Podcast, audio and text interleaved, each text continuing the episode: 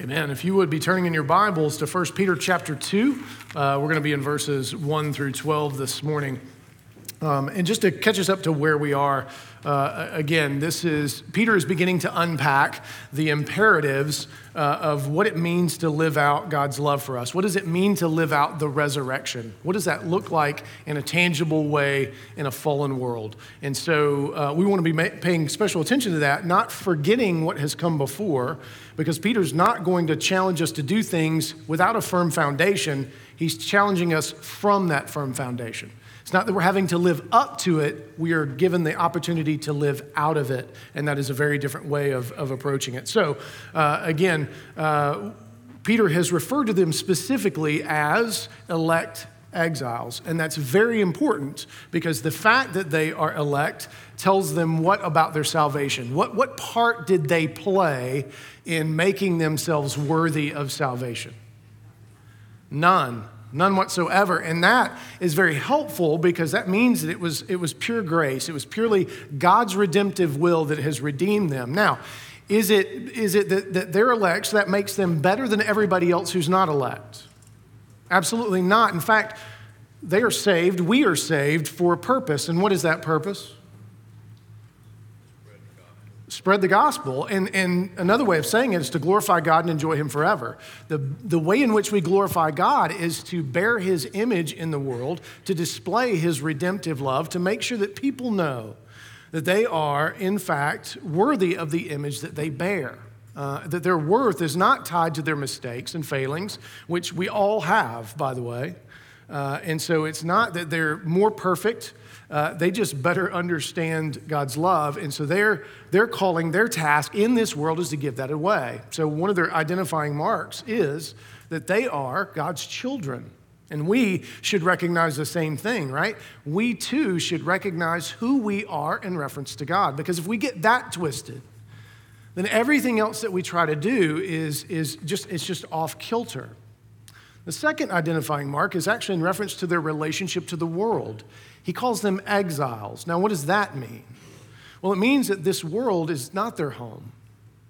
This is, is the goal is not necessarily to, to build our entire kingdom here. In fact, there's an eternal kingdom uh, that is going to supplant. It's the new heavens and the new earth when Jesus returns.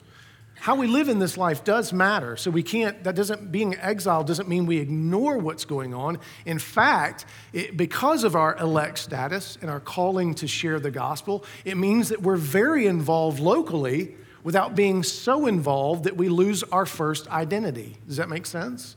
Uh, oftentimes we do. We get so involved in other things that we tend to lose our identity as the elect, which is what's critical to remember you are also an exile.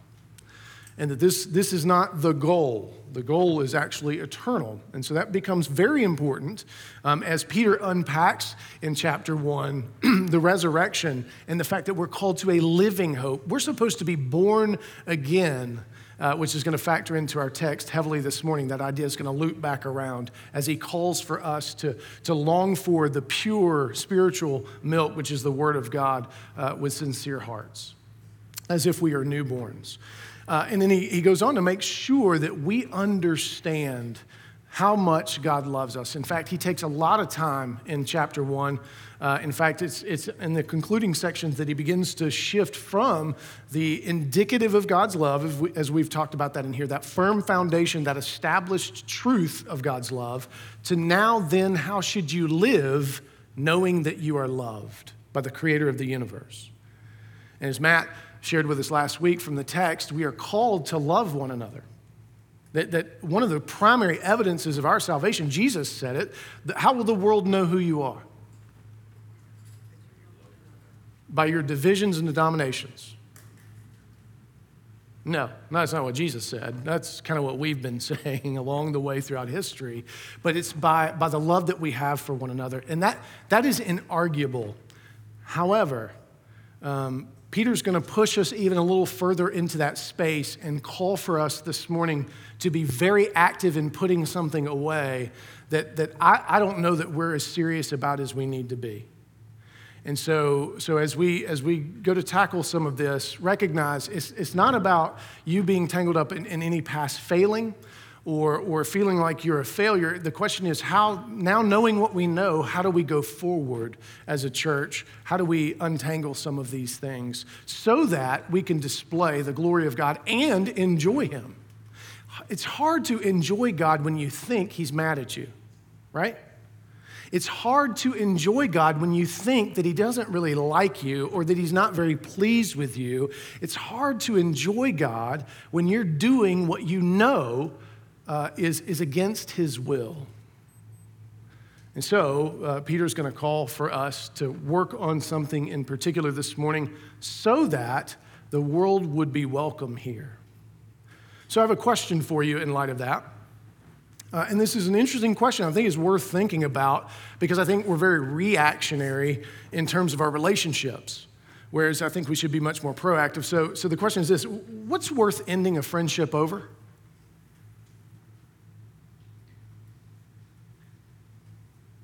You ever thought about that? Or have you just found yourself in a spot and been like, oh, yeah, no, this right here?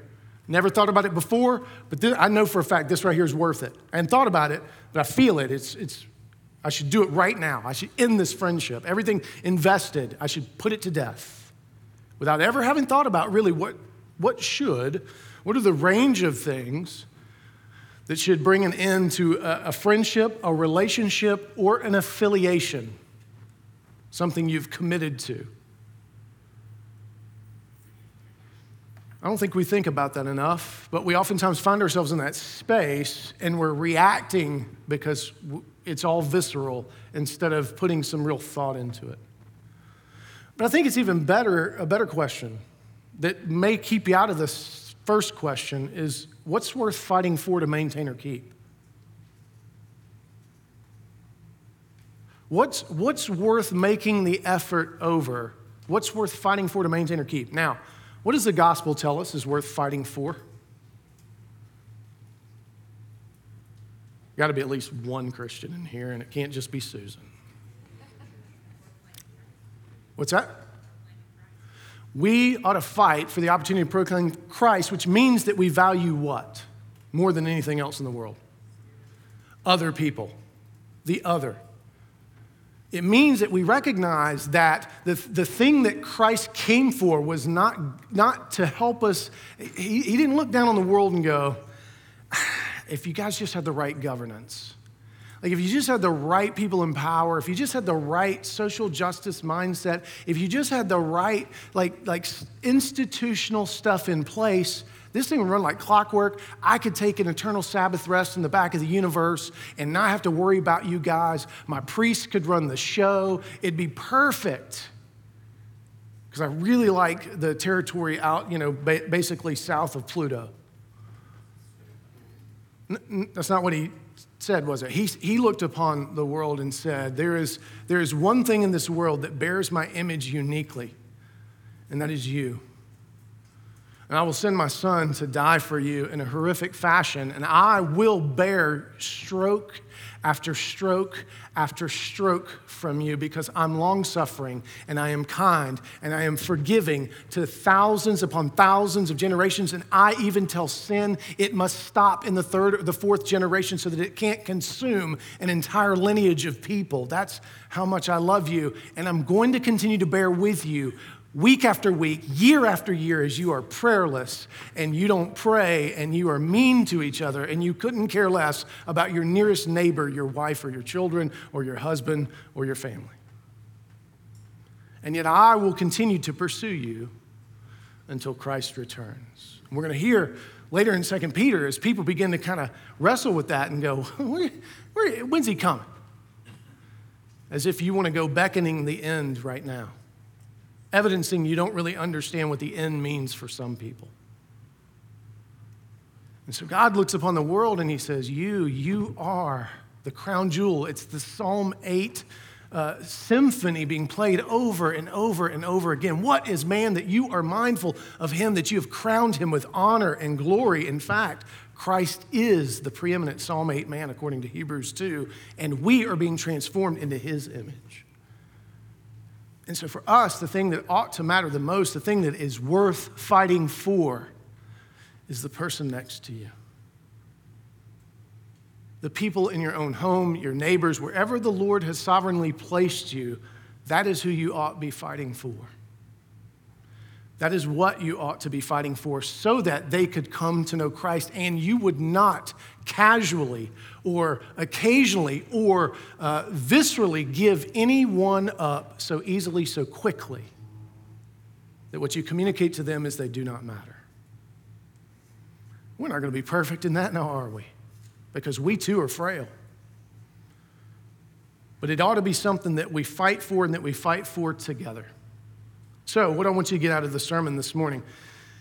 Well, that we are called to cultivate unity in our salvation in Christ so as to serve together as a missional royal priesthood, displaying the glory of God for the salvation of others. Let me read that again, because you just don't seem all that excited about that. Truth. We are called to cultivate unity in our salvation in Christ so as to serve together as a missional royal priesthood, displaying the glory of God for the salvation of others. Um, we are not called for our own gain. We are called to, to, for the life of the world. And in that, you will find great joy and peace and life. When the church bears fruit, it's an exciting thing, isn't it? There are churches that are maybe full of people, but still feel dead because nothing ever seems to really change. The size of the church is not what matters, it's what's, what's going on. What is the Lord blessing? Remember, John 15, the desire of the Father is to bear fruit in those who abide in the vine.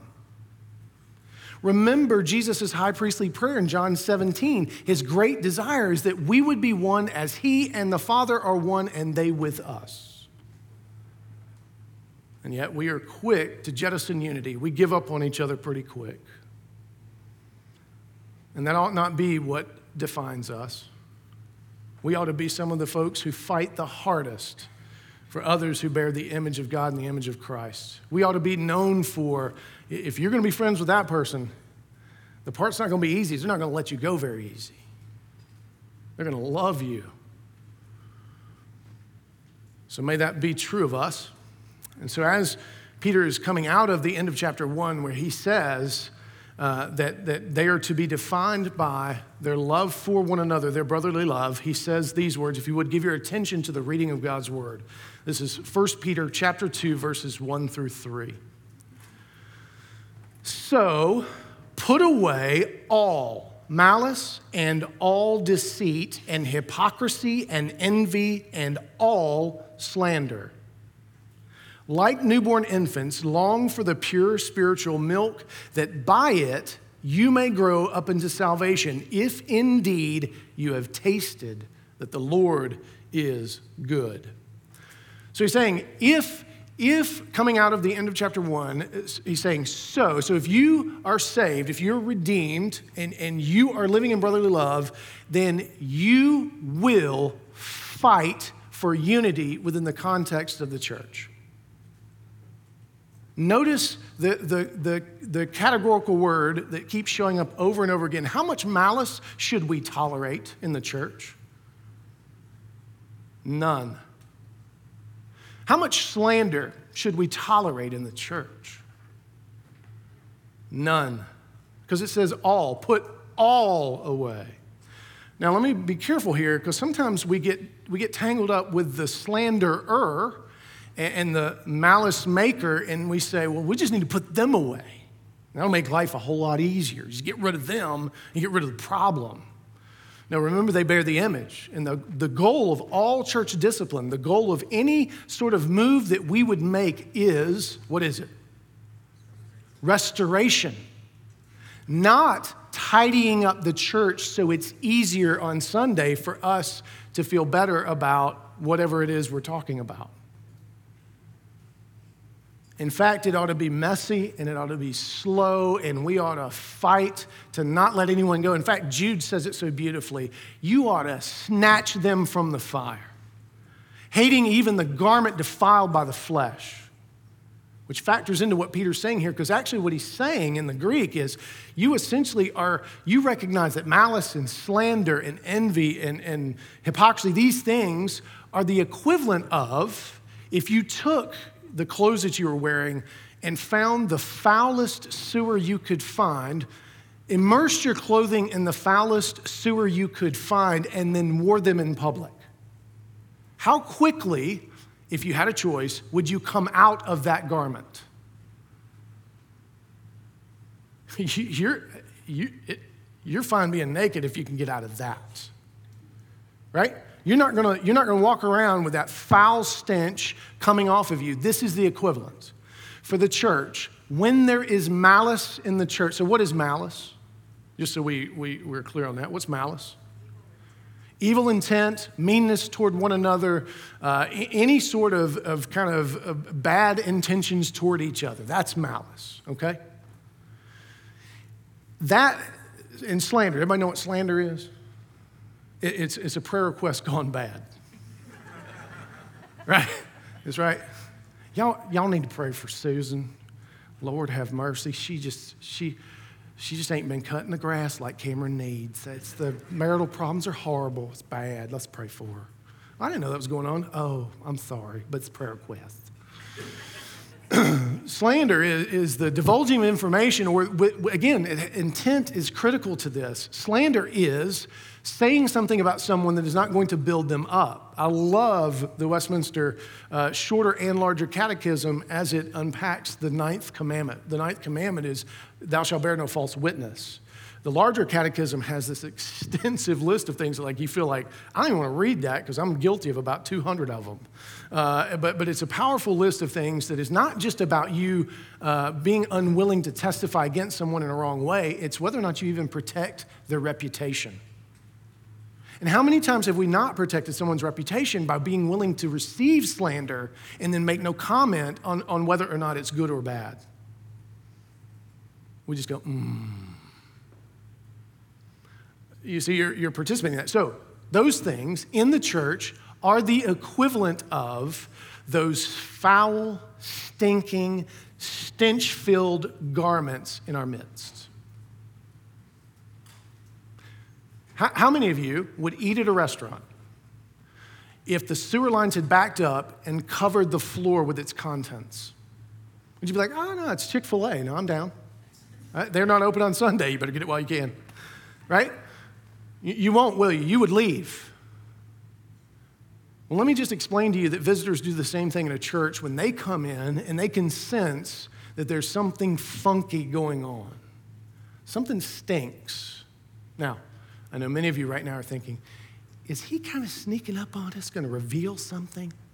No, I don't know of anything in particular, so none feel, rest easy. If you're guilty of this right now, I don't know who you are, and I'm not coming after you per se. But if the Holy Spirit gets you, that's on you.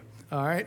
And so deal with it, repent, and let's move forward. But this is something we should be very, very, very active in seeking to remove from our midst. And oftentimes it happens in a subtle way. You get sideways with somebody, say it's some volunteer situation, or it's, it's, it's some small group situation, or it's whatever it might be. And you just decide, well, you know what? I don't need to be friends with them. I don't, I don't need to speak to them on Sunday. I don't even need to deal with it. Church large enough, I can sit on the left, I can sit on the right. Is that okay? It isn't. You should deal with it.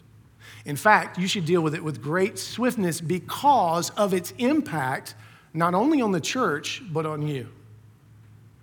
Because what Peter's going to say next is deeply affected by if we have this kind of stuff going on and we know it's true, don't we? It is difficult for us to read the scripture when we absolutely are angry with someone. And when you're angry with your spouse, right? What's the devotional life looking like? other than the imprecatory prayers in Psalms. It's tough, isn't it? It's difficult to grow. It's difficult to enjoy the things of the Lord when you have these kind of things hanging about your heart. So we, we ought to be the swiftest of all people in society to mortify, to use the fancy theological terms, or put to death, or put off, put away these things. And if we're unwilling to do this, you can't do anything else. There's nothing more to do because this will eventually turn into a festering wound. This eventually will be the little fox that sets fire to the entire vineyard, spoils it all. And Satan loves leveraging these kinds of things because they're just it's shooting fish in a barrel. It could be something as easy as you were trying to get that first parking space. Everybody in church knows that's your parking space, right? And some, some person gets here a little earlier than you, thinks they can just take your space. Who, these pe- who are these people? Right? It could be something as simple as that. It could be, you know, that Micah, he, he, he ended with a la. I needed la, la. See the difference? Makes all the difference in the world in your salvation, that la, la. It could be anything, right? I mean, there's all kind of stuff that, because it's, it's, human interaction. It's, it's, it's, it's, it's a miracle. We ought to see it as the beautiful, messy miracle that it is that we gather every single week together and we ought to respect what it took for us to get here. And in so doing, we should fight to put away anything that would separate us. And we would be quick to keep short accounts, that we would come and seek repentance, even, even if we're not real sure we should check and see did you mean to offend me? I'll tell you. Some other people may or may not, but I'll you if I meant to offend you. Uh, uh, did, did, did, you, did you, or there's offense given an offense taken, you can also say, hey, I took offense at that and I'm not sure I should have. And there's also that you don't have to take an offense even though somebody gives it, by the way. But we should be quick to keep short accounts because of the great cost. And you may think, I'm not that big a deal. No, no, no. Christ died for you. You are part of this body. And, and we, we, we cannot, uh, we cannot be as, any stronger than the absolute weakest link, as it turns out. So we need to grow together in this. So Peter's calling. You got you got to deal with this stuff and think about it from this perspective. Why in the world would anybody who is who is uh, doesn't either, either is dechurched, unchurched, no church whatsoever, waste their time when they're hurting and they have need coming into a group of people that they see who've been together and don't like each other, who have, have dealt with each other's needs in such a poor way. Why would I come and put myself into the middle of that and put myself out in the middle of that? Better question why would God, who so loves that person, entrust such a fragile and precious resource to us if we are unwilling to even love each other. Right? I'm not saying you're, please don't hear like backstory. Cameron thinks we're not doing very well at this. No, it's just something we have to stay mindful of. And Peter's reminding us because you can't do any of the other stuff without it. In fact, you can't desire the sincere milk of the word as a newborn infant without doing this stuff first. You got to clear, it's a clearing of the deck of sorts. And so, if you do have something, please be quick to seek out reconciliation. And you may say, but I just don't want to cause no trouble. No, you, the fact that it exists and is not being dealt with, the trouble is already being caused. It just may not have played out yet. You follow? So, better that we be proactive in dealing with it and, and moving through it, not for the purpose of being right, not for the purpose of getting our own comeuppance, but, it, but so that we could minister in a broken and dying world with something of value. So he moves from saying you got to remove this, these filthy things, and then and so that you can, in your newbornness, your born againness to a living hope, so that you can desire what is most important without being tangled up in all those other little petty earthly things. That you would long to grow in salvation. We should equally be concerned with this question Am I growing? Because if you're not, something's wrong at some level, right? I mean, the, the, discipleship process, uh, and you may say, yeah, but it's, sometimes it's millimeters over a couple of years. Yes, that's true. But you always ought to be able to look back and see you've come some distance. And you ought to be able to grow in these things because you're being intentional to cultivate them, and we do that together, not you in a vacuum. This is why it's important that we be disciples who make disciples. And so, in desiring the pure spiritual milk of the word, that's we're saying we want God. What we want, what you want most of all. You tell us, not we tell you. And in that, we can grow up unto salvation. And as we mature further into the image of Christ, it also helps keep malice and slander and envy and deceit and all of these things at bay. And so from there, he says these words He says, If indeed you have tasted that the Lord is good. Now, what did he just say? He's saying, if you're a Christian, these things ought to concern you. This ought to be some of the fruit on the tree that, that you are active in working to push malice and envy and hypocrisy and slander out and bringing in the things, the means of grace that are going to help you to mature and grow as a disciple. And if you're not, you should be troubled. Now, we're perfectly American, and, and maybe a bunch of you are just like, you can't, I'm, I'm like Tupac, you can't judge me. I'm glad a couple of you got that. No, yeah, I actually I can. I can't judge your eternal, like fundamentally, finally, but what I can do is judge the fruit on the tree, actually. If I love you, I'll tell you. Like if we loved each other, we would actually say, hey, you don't seem to be doing so well. Hey, you something, something seems off. You're, you're, starting to, you're starting to trail off a little bit. And, and call, that's that Jude snatching folks from the fire. But we're so worried about getting up in anybody's business, and we're so worried about somebody getting up in our business that we are having a hard time at times being true community. And Matthew 7 also looms large here as well for Jesus to say, to the people who said, Lord, Lord, look at all that we've done in your name. Depart from me, for I never knew you. Now, that doesn't mean you go getting neurotic about your salvation, but what it does mean is that you ought to do what Paul said is work out your salvation with fear and trembling. Meaning, not that you work for God to save you, but that you work to understand what it means that you are saved and that your life is reflective of that. Now, sometimes, and I'm going to say this again, sometimes what this looks like is you got out of bed yesterday that was the, that was the fight. You said, Lord, I'm going to trust you with one more day. I'm going to put my feet on this ground and I'm going to go forward into the world. But it's the best I've got for you today. Other days, it's a lot more exciting than that. And it's not always the same now, is it? But either way, what it means is to walk in that living hope, in that newness of life, in that resurrectedness on the days when it's not pretty and on the days when it is. And Peter's actually going to speak to some of those days when it's not pretty, the days of suffering. He's not ignorant of the psalmist's words.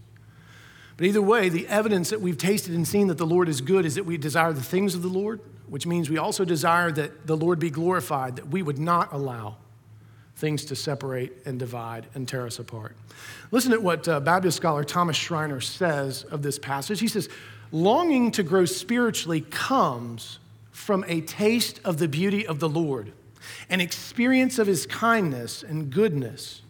Those who pursue God ardently have tasted his sweetness. Christian growth for Peter is not a mere call to duty or an alien moralism. The desire to grow springs from an experience with the Lord's kindness an experience that leaves believers desiring more. See, what he's saying here is something I've said to you before. You don't have to come to worship, you get to. God's not keeping, there's not a, a cosmic score chart in the sky where your, your, your days of attendance uh, get you a better, a, a better house or trailer or whatever it is that we're going to have in the new heavens and new earth. However, what you need to be concerned with is if you don't think it's necessary, if you don't feel any desire to come, if you don't think that you get to, that that's not in you, that's a canary in the coal mine. That should disturb you deeply. And that's God's great grace to disturb that within you. Um, same thing with prayer. You don't have to pray. God doesn't need your take on the world or the Urban Meyer situation or uh, any of these things. He, he doesn't need you to point stuff out because he f- has failed to truly be omnipotent, omniscient, and omnipresent. But what he has done is said, I know you who are frail. And are not yet perfected or glorified, you're going to need me and you're going to need the power of the Spirit so the door is always open. Come. You get to. You get to go to the creator of the universe to ask for what you need in a time of trouble, both mercy and grace. That should move us to come. He gave us a book of stories uh, and, and, and, and, poems and visions and narratives and history and all this stuff. And we are a story form people. In fact, there was just a, a, a big story in, in, the Wall Street Journal about us being uh, big on stories. And so, so the, the, the Lord has given us this great and wonderful story, and not just like five spiritual laws by themselves something quick that you could just memorize and move on from, but something that you would continue to engage. It's the living word. And it's interesting. Uh, any of you know who Harold Bloom is? He is a, a great literary critic, and he's, he's taught for years, I think, at Yale on, on literature and stuff like that. And he's not a believer, fascinatingly enough.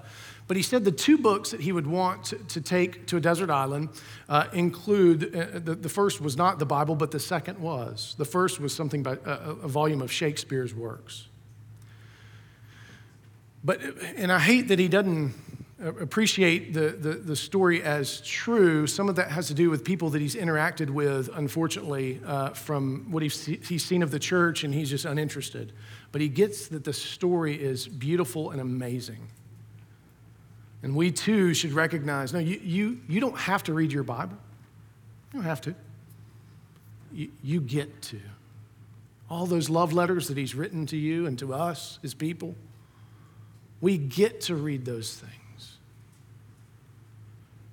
and it's meaningful to us, should be. And so that's what he's saying here is these, these if you have tasted and seen the Lord is good, this is what should be kind of going on, this should be going on for you. If, if you're not feeling those things, recognize it, deal with it. Now, what are some ways that you are working to actively cultivate unity here at Christ Community Church? Not passively, not like, I just don't talk to anybody. Best way to stay out of malice and, and, and slander and all those things is you just don't talk. Don't relate, right? I just show up as if, again, as if somebody's keeping score somewhere. No, that's not, you can't do that. What, what are you actively doing to cultivate unity here at Christ Community Church? Every single one of us has a part to play in this regard. And then the second question is what are some ways that you are cultivating and longing for the pure milk of God's word so as to grow and mature? The Bible don't, I mean, again, this has to be cultivated, right? And, and I've, I've challenged you all before that your Bible study habits have to change over time as you mature. I think it's wise. I, I love Oswald Chambers, my utmost for his highest, but that can't be the main diet for me for year after year after year. The daily bread is a helpful way to kind of get a little, little five minute shot in, but that can't be all that you ever do.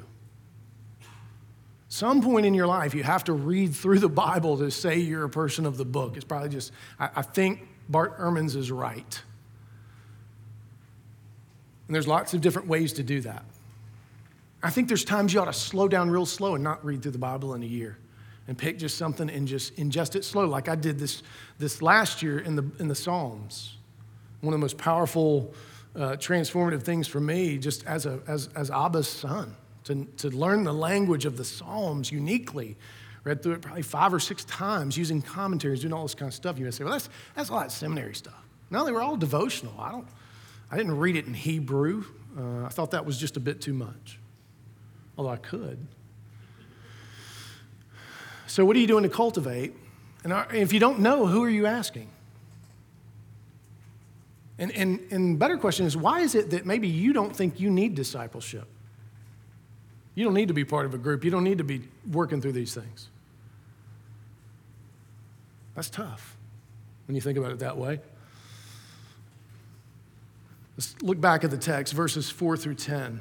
And this is the call for us to fulfill the royal priesthood. And what we're going to see here actually is two different building projects. As you come to him, being Jesus, a living stone rejected by men, but in the sight of God, chosen and precious, you yourselves, like living stones, are being built up as a spiritual house, to be a holy priesthood, to offer spiritual sacrifices acceptable to God through Jesus Christ. For it stands in Scripture Behold, I am laying in Zion a stone, a cornerstone, chosen and precious, and whoever believes in him will not be put to shame. So the honor is for you who believe, but for those who do not believe, the stone that the builders rejected has become the cornerstone and a stone of stumbling and a rock of offense. They stumble because they disobey the word. They were destined to do so. But you are a chosen race, a royal priesthood, a holy nation, a people for his own possession, that you may proclaim the excellencies of him who called you out of darkness into his marvelous light. Once you were not a people, but now you are God's people. Once you had not received mercy, but now you have received mercy. So here, Peter is transitioning and showing us how we are fashioned into the same image that Christ is. Just as Christ is the cornerstone, we are spiritual stones being placed into the spiritual house. Just as Christ was rejected, we too will be rejected. That's coming in Peter. And so, what he's saying is if you've tasted and seen the Lord is good, then, then what you should do is you, you should come to Christ recognizing that you uh, are to be built into a spiritual house, that you are not just an individual Christian. You are part of something larger. You're part of the very dwelling place of God. You are part of the city on a hill. You are part of the group of people who should, to those who disobey as they were destined to do, call them out of darkness into God's marvelous light. And so he's, he's saying to them very clearly, You have been redeemed for a purpose. You are being built up into the temple, the very place where God dwells. Now, the other building project that's going on is very much akin to the Tower of Babel. If you remember in Genesis 11, the Tower of Babel story, they decided they didn't want to do what God wanted his people to do. They didn't, they didn't want to, to go out and share anything. In fact, what they wanted was safety and security. So they got in the plain of Shinar and they said, hey, let's just do this right here. Let's keep everybody else out, right? And we'll build a, a tower so that whenever we want to check with God, we can go and kind of check with God. But that way, he ain't loose down here, people aren't loose in here, and we're not loose out there. And they looked at the cornerstone, they said, hmm, that's not going to fit in the new Tower of Babel, and chucked it aside. But the problem was they kept tripping over it. The problem was they couldn't, they couldn't get rid of it in full. Why? Because of God's grace and love for those who bear his image. See, notice that if he places a stumbling block the purpose of the stumbling block is to keep reminding you that you can't do it on your own. That is grace. The purpose of the stumbling block is to not let you forget that the cornerstone exists. How good is God that He makes sure that even those who have rejected Him must continue to deal with Him before judgment comes? Some of you, you may be troubled by what He said here. He said, They disobeyed the word as they were destined to do. Well, if it's double predestination, but see, that's not where it ends. We're going to read in verses 11 and 12 that our behavior is actually to try to call them out of that. Their destinedness is because of what they've cultivated. You understand? If you cultivate uh, a life that is filled with malice and slander, and you don't engage the means of grace, then you are destined to fall. If you fail to cultivate a marriage in which there is love and kindness and gentleness, then that marriage is destined to fail. If you treat your children as if they are, uh, um, have to carry your ego and they don't ever live up to anything you want, and you are constantly browbeating them and diminishing the very image of God in them, then you will cause them to fail and your parenting will fail. It's what you cultivated, it was just what was destined. And so, what are we cultivating? What are we being intentional about? How, how do we view Christ? How do we view who we are called to be? Are we being built up into a, a, a dwelling place for God, where our spiritual sacrifices will be acceptable because of who Christ is, not because of what we do. And so he quotes from Scripture here. He quotes Isaiah 28 16, and he, he, he quotes um, uh, Psalm 118 22, and he quotes Isaiah 8 14. This is why uh, Psalm 118 22 is part of our worship. This is why we sang the song Cornerstone. We recognize that it is, it is in Christ who is the firm foundation, and he cannot be ignored. Thus, whether or not you respond to Christ, we have come to see that as some sort of arbitrary choice. It's not. It's not an amoral decision, it is the preeminent moral decision what you think about Christ. And what's, what's sobering is that we in here have, at some measure, claimed to have chosen uh, to, to, to, to be part of this. But for those who are out there who are not believers, the judgment will not be amoral or neutral. And that needs to move us. That needs to affect us. It's not that, hey, I got in, I got in just under the wire, so I'm, I'm, I'm good. I got a few folks I like, I'm gonna try to make sure they get in under the wire, but everybody else, you know, everybody's on their own, I don't know.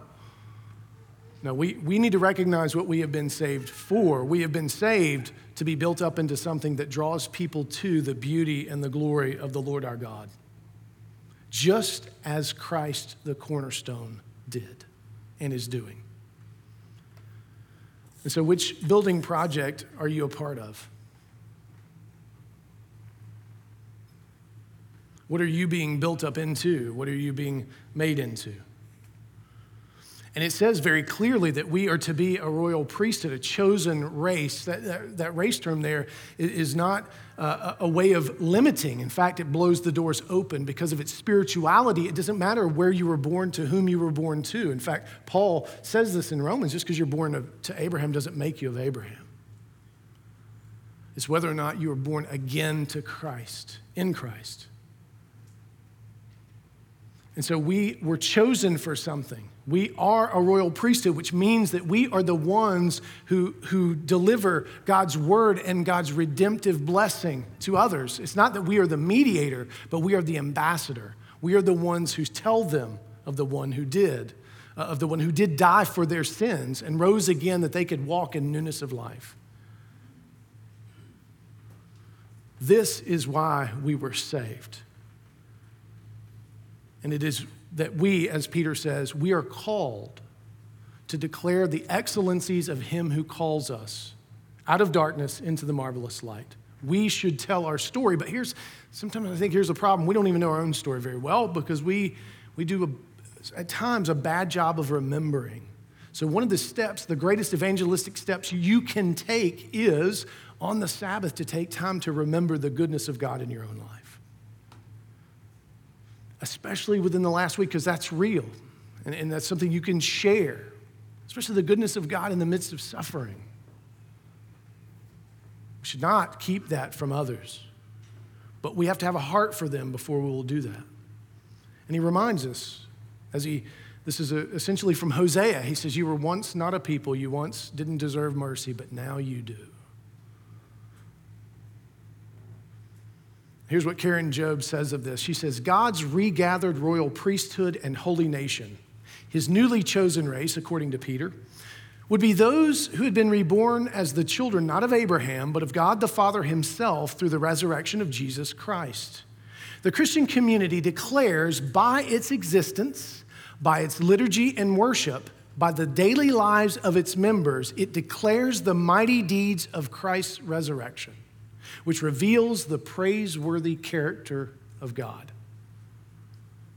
So, what are some ways that you're actively cultivating the building up of the church so that our spiritual sacrifices, meaning worship and service, would be acceptable to God in Christ?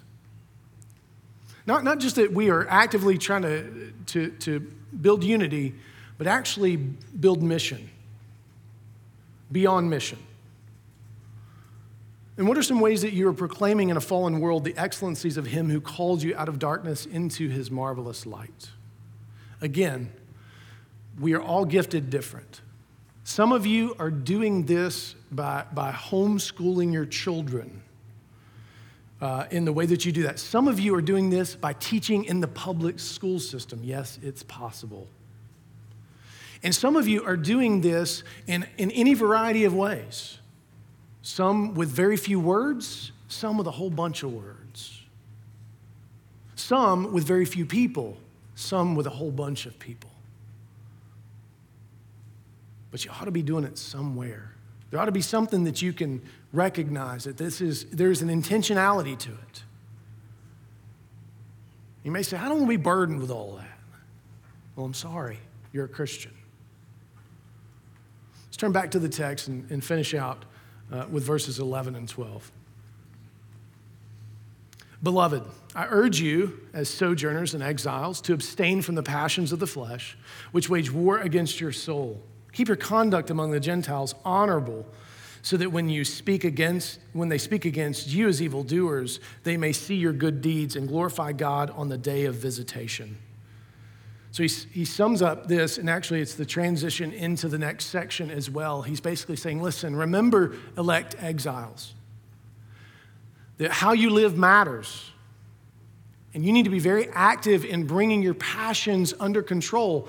What do you think it is that gets us into malice and envy and hypocrisy and slander, if not our passions run amok? Right? And we need to be intentional about whether or not we're living honorably. So it's not enough to just say, look, I didn't, yesterday, I didn't kill my neighbor Ken. I didn't, I didn't, I didn't steal his wife. I didn't steal his lawn. He's got a really nice zero turn lawnmower, by the way. Uh, I didn't steal his lawnmower.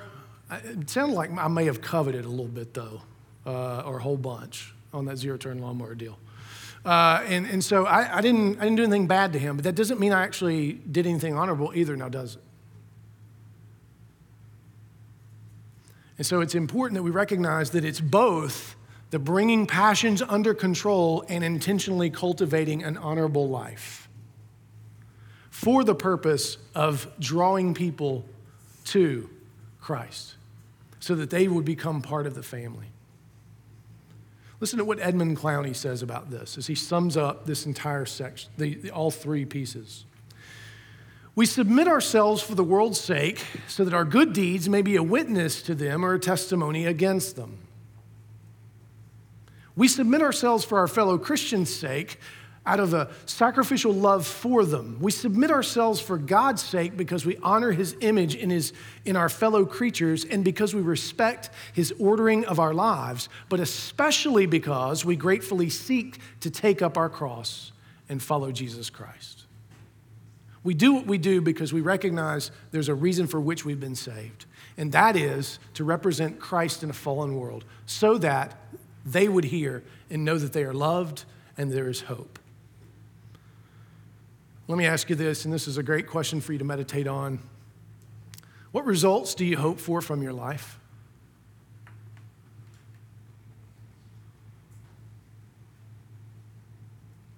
What do you hope your life results in?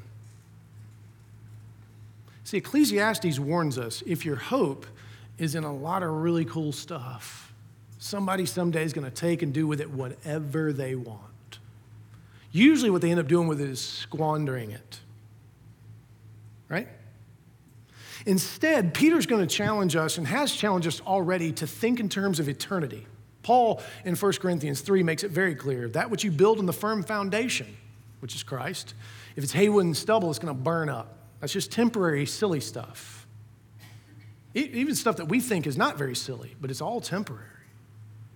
But instead, what we ought to do is, is to build silver and gold, the things that actually are, are the elements that will make up the new Jerusalem, the things that will actually last into eternity. You're right, we can't do it all. We are limited by the clock. And yes, you must choose. And yes, you must prioritize. And yes, it's not easy sometimes. But we are called to think in terms of these things because what do you want your life to result in? So 1 Peter 2, 1 through 12 teaches us three things. it teaches that we are called to cultivate unity in our salvation in Christ. Just like a foul garment, we should get out whatever would keep other people from coming here. Second, serve, uh, we are called to serve as a missional royal priesthood together in Christ. And third, that we are to display the glory of God in our daily lives for the salvation of others. So, Peter, as he's, he's, he's trying to help these elect exiles who've been scattered all over uh, what is now known as Turkey, he's trying to help them see no, your purpose hasn't changed, your mission hasn't changed. You still have eternal purpose in this world. Though you're being persecuted, though suffering will come, nothing changes in terms of who you are in Christ. Take heart and take hold of the mission and go and be so that others would know by your love for one another who I am. Jesus, that is. Let's pray. Father, would you, uh, first of all, just forgive us uh, for so often this stuff just doesn't, doesn't really move us a whole lot, if we're honest. Um, just sounds like more stuff to wrestle with and do, and we already feel haggard. And so, would you, would you first and foremost help us to not feel so haggard, not feel so overwhelmed and broken down as we read previously in Psalm 42 and 43, uh, feeling like we're drowning or feeling like we're thirsting to death. It's kind of, life feels like it's a balance between those, those two unfortunate things, but instead, call us to newness of life. Would you help us to see that we've been born again to a living hope? That we have the power in the Holy Spirit to put these things away and to grow as we sincerely long for the milk of the Word as newborn children. Lord, help us to see where we have tasted and seen that you are good. Help us to, to taste that again this day, this Lord's Day Sabbath. And would you help us to see that we are being built into something that is beautiful and glorious and that could never be accomplished by ourselves alone? And more importantly, Lord, would you help us to love those who don't know you? Would you help us to live in such a way that they are drawn to you as Father before you come as judge? In Christ's name, amen.